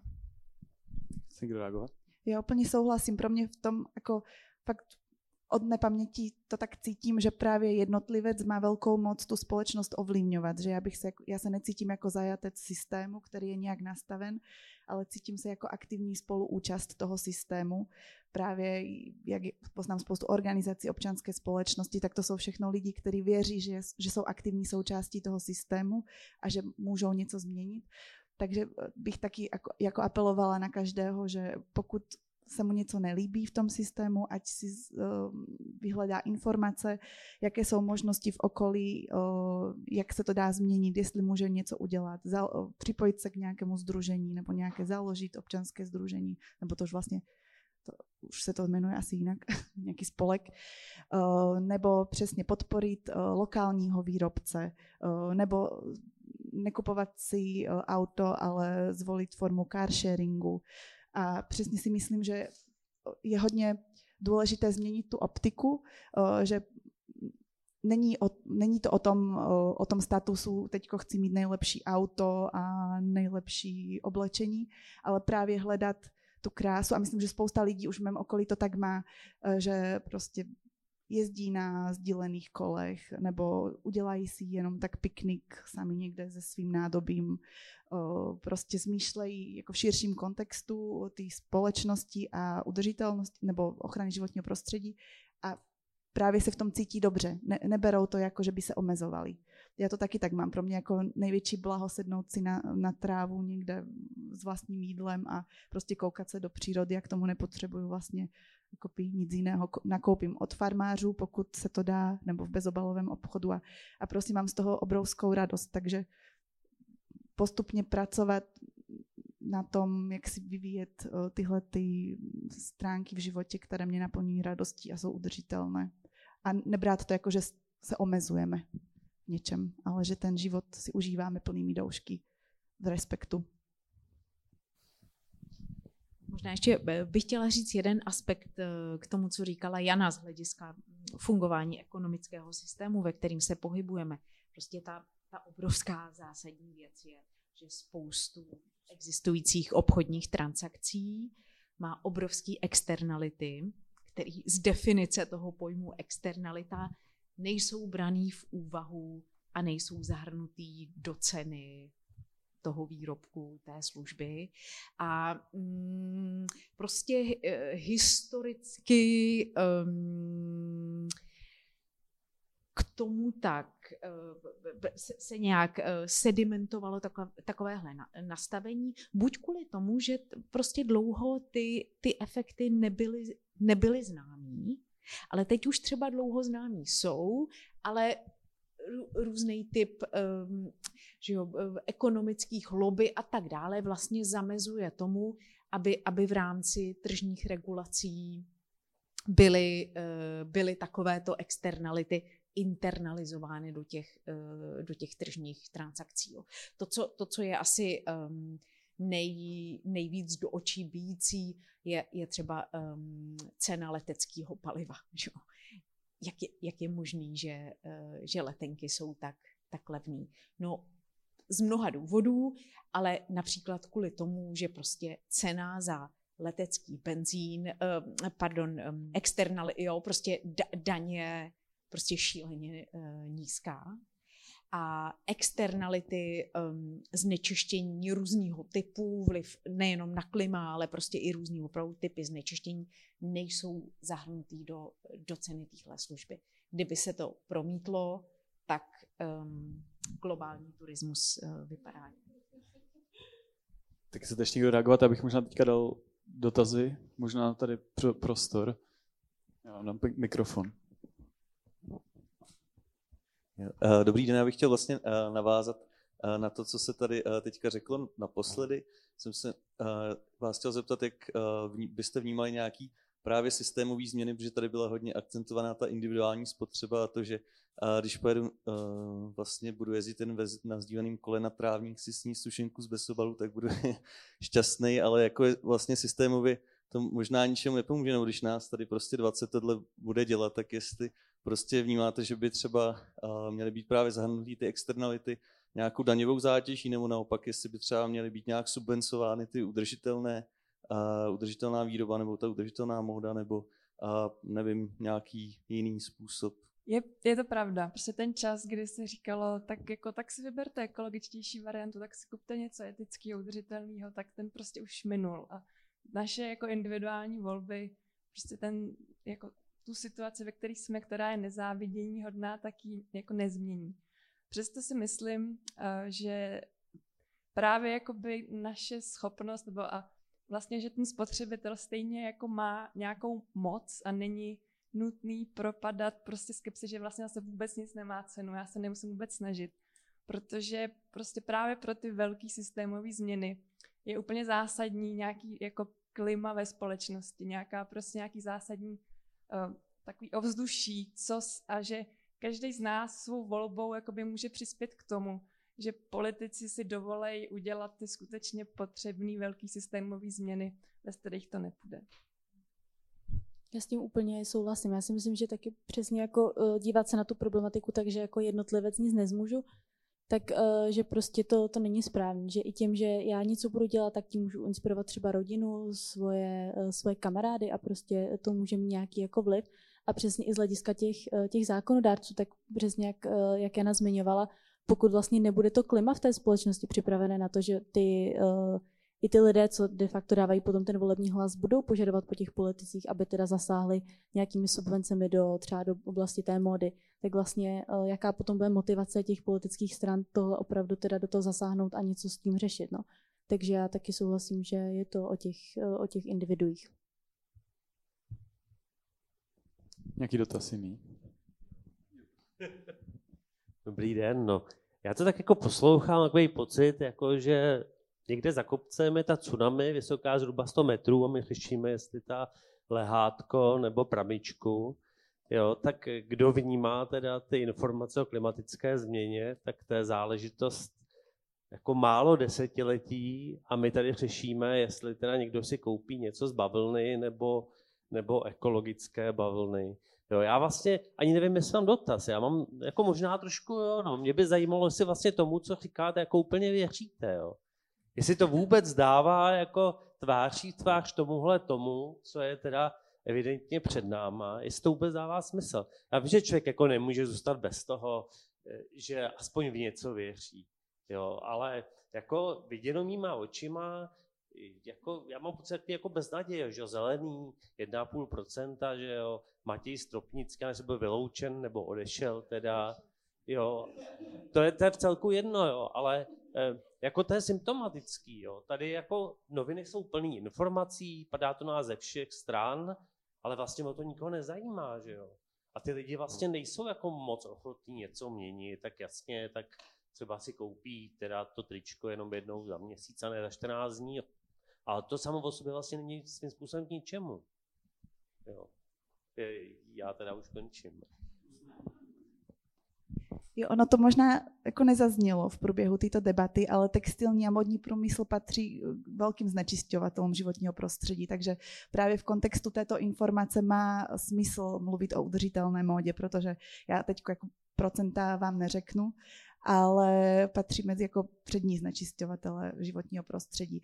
A nejpoužívanější, myslím, že dokonce až 80% eh, oblečení je z polyesteru, což je jako umělý materiál, který výrazně přispívá eh, ke klimatickým změnám. Takže v kontextu této osvěty si myslím, že to není o tom, že teď, jestli si koupím růžové nebo uh, puntíkaté tričko, ale spíš bavit se konceptuálně o materiálech, o, o výrobě.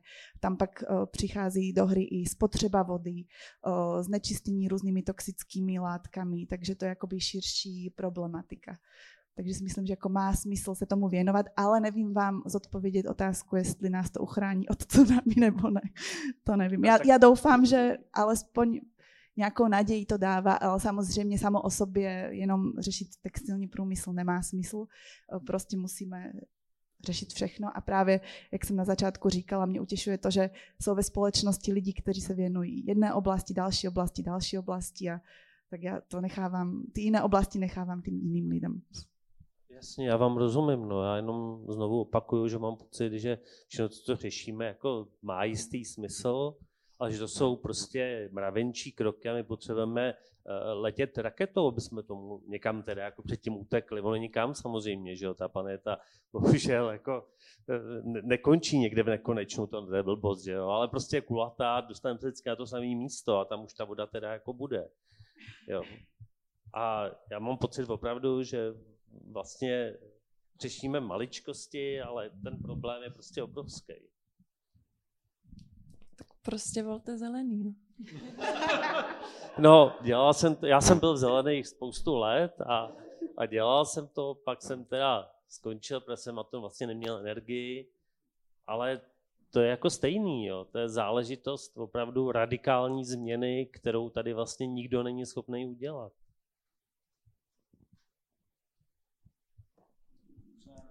Odpověď tady od Terezy. Já do velké míry eh, souhlasím a jsem spíš taky eh, daleko víc jako eh, skeptik um, ohledně toho, jak, protože budoucnost je teď a budoucnost už byla taky do velké míry. Jo. My i kdybychom udělali obrovské změny teď, tak tak setrvačnost um, určitých uh, procesů, který prostě započaly 50 let zpátky. Jo, jakoby, mm, ta, uh, jo, uh, ty fosilní um, prostě plyny a tak dále, uh, plasty a tak dále, to je něco, co má setrvačnost, která um, je v řádu desetiletí, uh, staletí, nevím, jaderný odpad ještě daleko víc. Takže takže eh, na druhou stranu pořád mám pocit, že mm, v nějakém smyslu jako eh, souhlasím, že eh, bude bude spoustu průšvihů, ale zároveň mám určitou víru v adaptabilitu lidského druhu. Jo?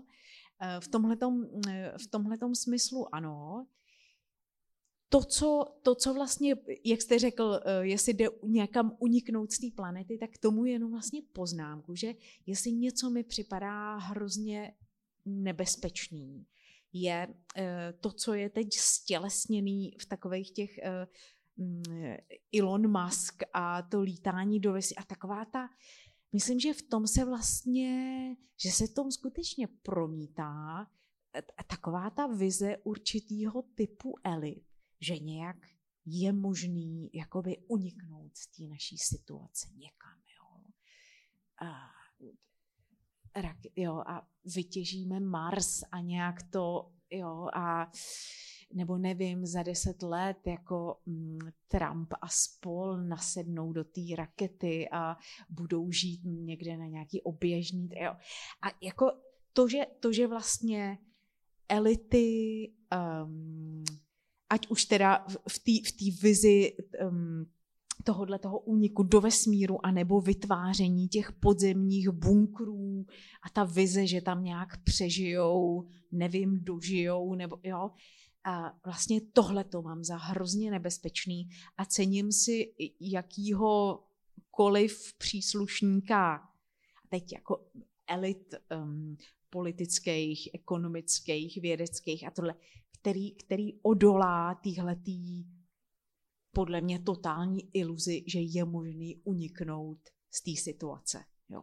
Ne, my musíme nějak to vzít a, a jako vzít to vážně, že budeme uprostřed té tsunami. A budeme, jo. A nevíme, jako, ona není tak evidentní, my jako nevíme úplně, jak bude vypadat, ale průšvih bude.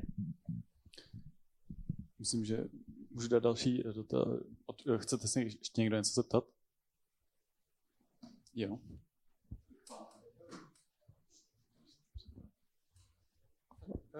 No, já jsem se chtěl zeptat na ten, jestli si myslíte, že je teda nejlepší cestou k té udržitelnosti, jako mít ty malé obchůdky a tak.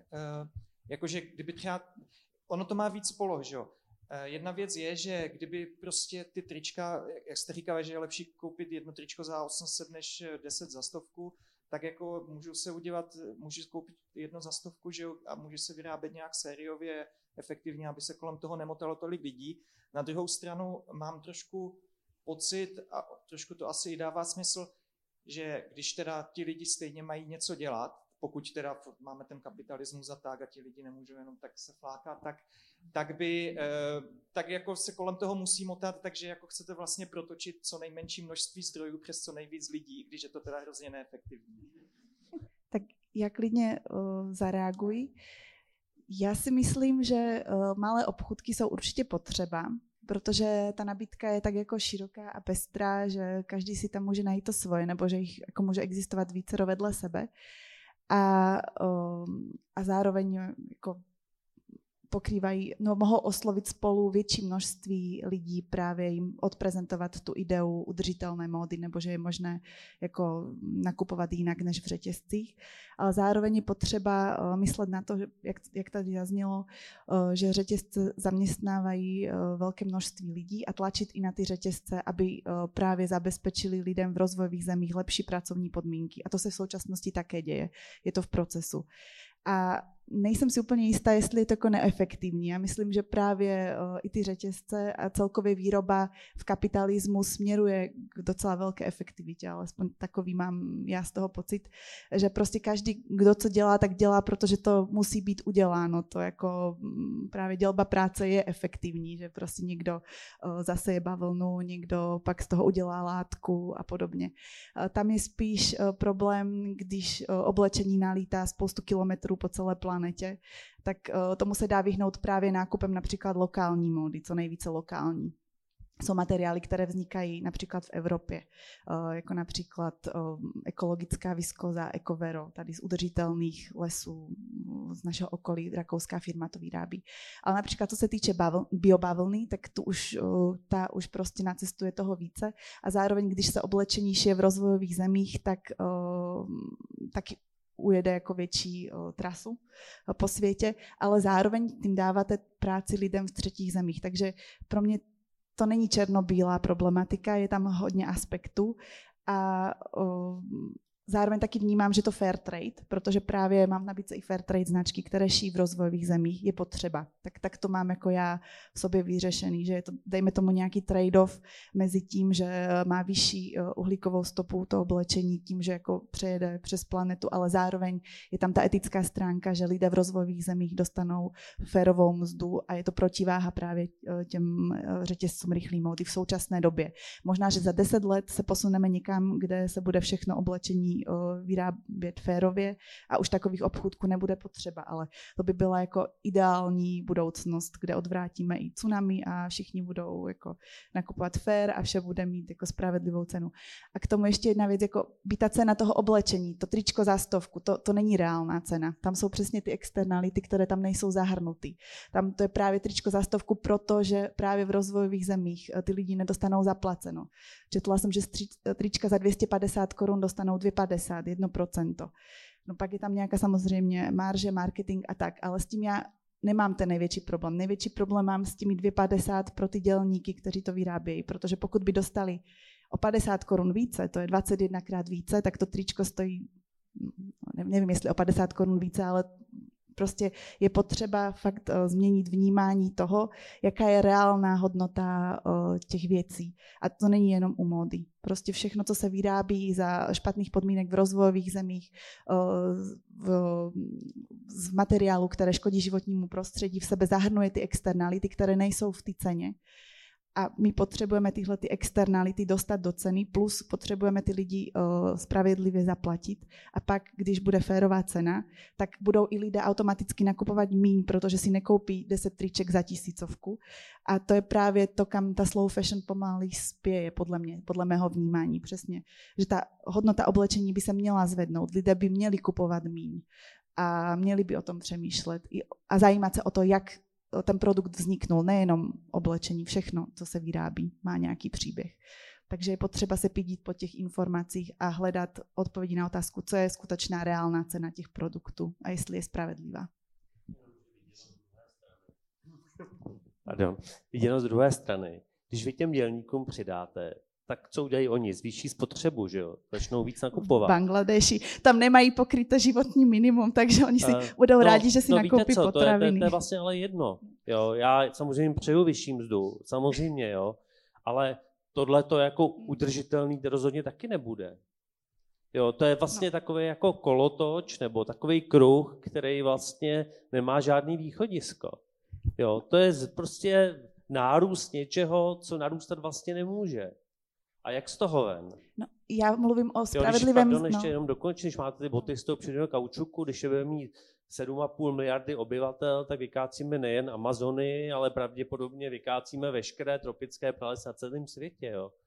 A o tom to prostě je. Jo. To, to, já mám pocit, že to je prostě cesta někam, ale vlastně tam žádný cíl není. To je prostě cesta, no nebudu říkat kam, ale rozhodně to tam nevoní. Já jestli, jestli můžu k tomuhle ještě, tak jak jste zmiňoval, že vlastně budou mít víc peněz, ale budou jako vytvářet další tu spotřebu, ale třeba když se na to kouknete i jinak, tak uh, to, že v těch rozvojových zemích teďka musí třeba ty pracovat i děti, nebo ty rodiče mají prostě tak málo peněz, že si nemůžou dovolit vlastně svým dětem zaplatit edukaci, tak to si myslím, že má enormní důsledek i vlastně na to znečištění planety protože uh, ty lidi vlastně, ta, ten odpad je v těchto zemích taky velmi jako produkovan a ty lidi nemají vůbec informace o tom, co se s ním třeba děje a jaká je tady situace, takže za mě třeba ta edukace je úplně zásadní. A to, že my jim jako zlepšíme tu životní úroveň a pomůžeme jim prostě dosáhnout na to, aby ty děti se mohly edukovat, vzdělávat a aby jsme jim třeba mohli vysvětlit, proč se jako nehází plastový pytlík do moře, tak to si myslím, že je jako taky strašně důležitý. A jak jim vysvětlíme, že nemají chtít třeba mobily, nebo že nemají chtít televize a tak dále. Jo. To prostě, ty lidi jsou úplně stejní, jako jsme my. Oni žijou na jiný úrovni ne proto, že mají jiné hodnoty a jiný životní cíle, a jenom proto, že prostě na to nemají. Že jo. Částečně je to pravda. Úplně jako antropoložka bych s váma uh, nesouhlasila. Jako těch modelů dobrýho života a lidství v různých časech a prostorech je skutečně víc a nejsou všechny uh, takhle spotřební. Ale jakoby otázka toho, ano, tady s, uh, je, je, jeden, prostě jeden typ problému je snižování spotřeby tady v našem koutě světa a druhá věc je, co, co, jako, co s modernizací v těch částech světa, které um, jsou prostě rozvíjející se nebo takhle. Jo. Já, já, na to odpověď, já na to odpověď nemám, jo. Ale přece jenom jednu, jednu e, jakoby pozitivní věc bych v tom viděla. Skutečně víme, že pokud se zvednou šance na vzdělávání a například vzdělanost žen, tak mají méně dětí. Jo. To takže, eh, takže tohle bych uh, viděla jako minimálně nějaký jeden jako z pozitivních faktorů pro, eh, pro snižování ekologické zátěže. Eh, pardon, pardon, jenom eh, tady jsou ještě dotazy dalších lidí, jo. To je já, si, já si myslím, že, že máme, jo, že zase jako představovat si, že za 20 let na nás padne prostě šílený tsunami, který převalí celou planetu, že to je příliš apokalyptická představa. Já bych se chtěla zeptat, jestli někdo z hostů slyšel o variantě vlastně 3D módy, kdy vlastně modní návrháři už přistupují k tomu, že své modely navrhují v různých grafických programech a potom se to může tisknout vlastně i na 3D tiskárnách a zase se tak vlastně může zamezit uh, tomu plítvání, jestli si vlastně myslíte, že zase je to nějaká další cesta. Jo, tak já klidně, klidně začnu. Uh, asi v rámci jako té inovace, já si přesně taky myslím, že inovace těch materiálů a nějaký větší investice prostě do toho výzkumu a, a i do těchto třeba forem uh, materiálu nebo designu, tak určitě jsou jednou z těch cest. Uh, co jenom tady, tady zmíním, co mi přijde zajímavé, že vlastně tyhle, ta, tahle ta vizualizace a používání těch, těch 3D technologií teďka je zase jako forma marketingu, což vlastně taky souvisí s tím, co říkala Jana o tom vytváření té poptávky, že? Naopak to zase třeba pomáhá tomu, že uh, pro, tu, pro tu generaci, která hodně se živí um, tím, tím influencerstvím na Instagramu, tak oni si vlastně už nemusí ty věci reálně vůbec kupovat, ale vlastně jako tu poptávku ženou jenom tím, že uh, vlastně virtuálně se na sobě mění třeba ty outfity, takže zase to může mít nějaký jako pozitivní dopad určitě na tu udržitelnost a třeba na nějaké jako menší plítvání zdrojů, ale pak zase přesně není to černobílý a může to mít třeba negativní dopad i jako na tohle. No. Já jsem o tom neslyšela. A je to zajímavá myšlenka, já se sama nechám překvapit, co přinesou další roky. Já eh, jakkoliv o módě vím velký kulový, tak zrovna, eh, zrovna tomto směru um, sestra mýho dobrýho uh, kamaráda uh, Julie Vostalová, um, která studovala v Nizozemí a právě zabývá se jako digitální módou. Jo. Um, takže já jsem o tom něco, něco málo slyšela, ale to co, mm, to, co mi přijde ještě, eh, nebo chtěla bych říct jako takovou obecnější poznámku k tomu i třeba teďka v souvislosti jako s koronou, že jo, kde, se, kde se jako mluvilo o tom, že spoustu věcí, které jsme dělali eh, fyzicky, tak můžeme dělat digi a nemusíme tolik létat a tak. A jako určitě člověk si na tom proskoumal mm, jako eh, možné alternativy toho, jak eh, se může vztahovat k jiným věcem a lidem a kolektivům a, a tak dále.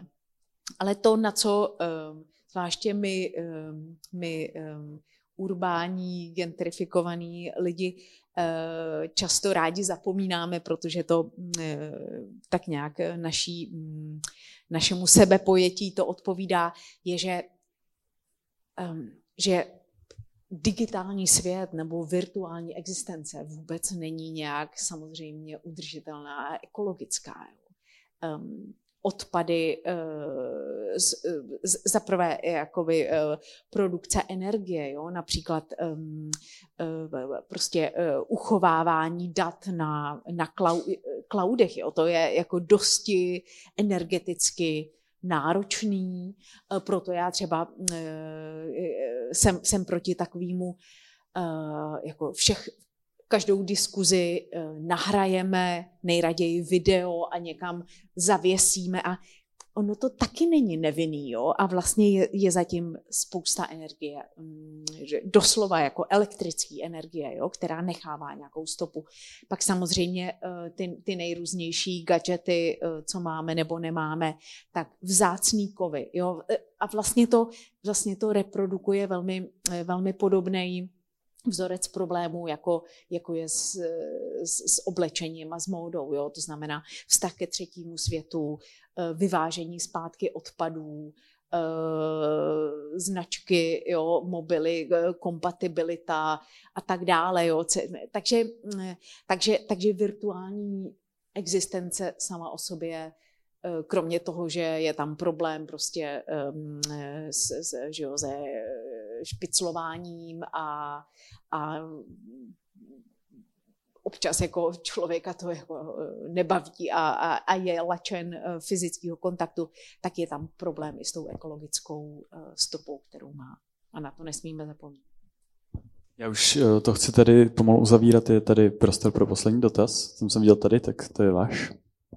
Děkuji. Mě jenom jako první poznámka napadla, že asi rozumné je zpracovávat ty suroviny jako co nejblíže místu, kde byly, dejme tomu, vypěstovány, protože mám za to, že transportovat jako daleko že jo, za oceán po lodi prostě tu bavlnu a že je lepší prostě zpracovat eh, tam někde, kde byla prostě vypěstována. Nicméně samozřejmě další věc je to, jaké jsou tam suroviny, jestli tam například jako v tom místě toho pěstování dostatek vody a tak dále, takže asi hlediskem je některá nějaká celková efektivita. Ale pokud samozřejmě by nám vadilo, a myslím si, že jim mělo vadit, že je například zpracovávána bavlna v továrně, kde, která znečišťuje vodu, tak já myslím, že řešení jako jedno z nich, a zdá se mi poměrně jednoduché, když to bude zajímat velký počet lidí u nás, tak prostě budou vydány zákony, které prostě zakáží dovoz takového zboží, pokud nemůže prokázat, že ta surovina nebo prostě ten výrobek byl vyroben ekologicky. A co to znamená ekologicky, to třeba stanoví nějaký další zákon a tak dále. Takže to je jedno z možných řešení. Ale jako, co já jsem si všimla, zejména to vidím jako u lidí, jako řady z takových těch ekoaktivistů, tady jsou pořád výpady na ten systém. Já si myslím, že problém je prostě chování lidí. Většina lidí prostě nejsou anděle a mnoho věcí je prostě nezajímá. Samozřejmě lidská povaha jako se mění mnohem pomaleji než technický pokrok.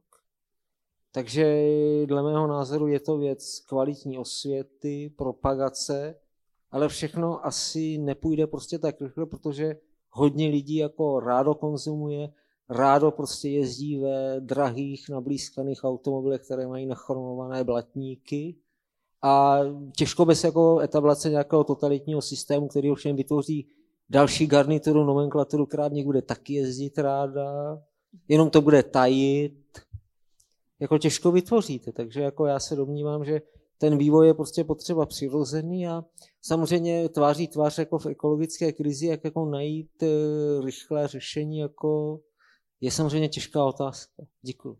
Tak to je samozřejmě na dlouhou diskuzi, celý tohle, ale do kterých se už teďka nebudeme pouštět, ale um, my jsme tady mluvili o tom, že více-méně nikdo nemůže nikomu nic zakazovat a víme ze vlastní zkušenosti, že to moc nefunguje. Takže když si někdo bude chtít koupit SUV s chromovanými blatníkama, tak není moc demokratických cest, jak mu to zakázat a není ani potom žádná poptávka. Ale to neznamená, že by jakoby ten o, o čem jsme se tady už jako několikrát bavili, dotkli jsme se toho z různých stran, je, že, že samotný ten systém, jak říkáme, jako není nastavený úplně spravedlivě. Třeba jenom z hlediska toho, že tam nejsou zahrnuty externality a že vlastně i jakoby odpovídá na potřeby dřív, než je ještě máte a tak dále.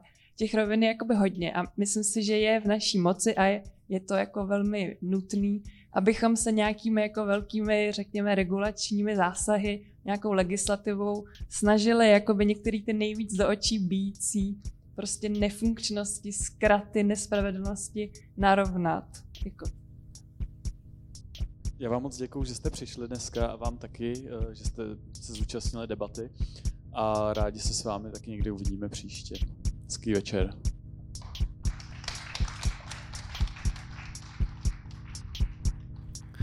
Mám v podstatě jenom dvě věci, které chci na dnešní závěr podcastu říct a to je taková malá omluva za nějaký technické nedostatky nebo kvalitu uh, téhle debaty. Doufám, že vás to neodratilo, protože si myslím, že ten obsah je vlastně hodně zásadní a uh, je to typ debaty, který bychom měli mít denodenně a je mi vlastně líto, že není v těch hlavních médiích, které v České republice máme, ale že se to odehrává uh, na okraji v Karlíně v Invalidovně ve studiu Alta. Šimonovi bych chtěl eh, poděkovat za jeho přístup k tomu, jakým způsobem tu debatu vede a hostům za eh, její hledy.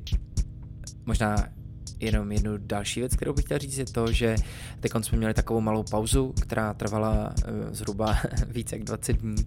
Eh, bylo to kvůli tomu, že jak skončila ta koronavirová krize nebo ty opatření, tak jsme se vrátili k práci v divadle a k dalším projektům, který jsme museli pozastavit. Tím pádem na podcast bylo trochu méně času. A tak jsme se rozhodli, že vlastně teď trochu zmenšíme tu frekvenci vydávání těch podcastů na zhruba každých 14 dní. Uh, přičemž máme několik zajímavých hostů, který nás čekají v budoucnosti. Uh, dalším hostem bude Petr Vizina, bývalý uh, ředitel kulturního zpravodajství v České televizi. Dnes má například podcast na dotek na serveru aktuálně.cz. Bude následovat taky například Jiří Havelka, někdejší ředitel katedry alternativního loutkového divadla Eh, nebo například Bára Zmeková, zpěvačka, písničkářka, která bude spolupracovat na našem novém projektu This is not a love song a to je prozatím všechno a doufám, že nás budete poslouchat a doufám, že se těšíte na další díl. Díky, čau.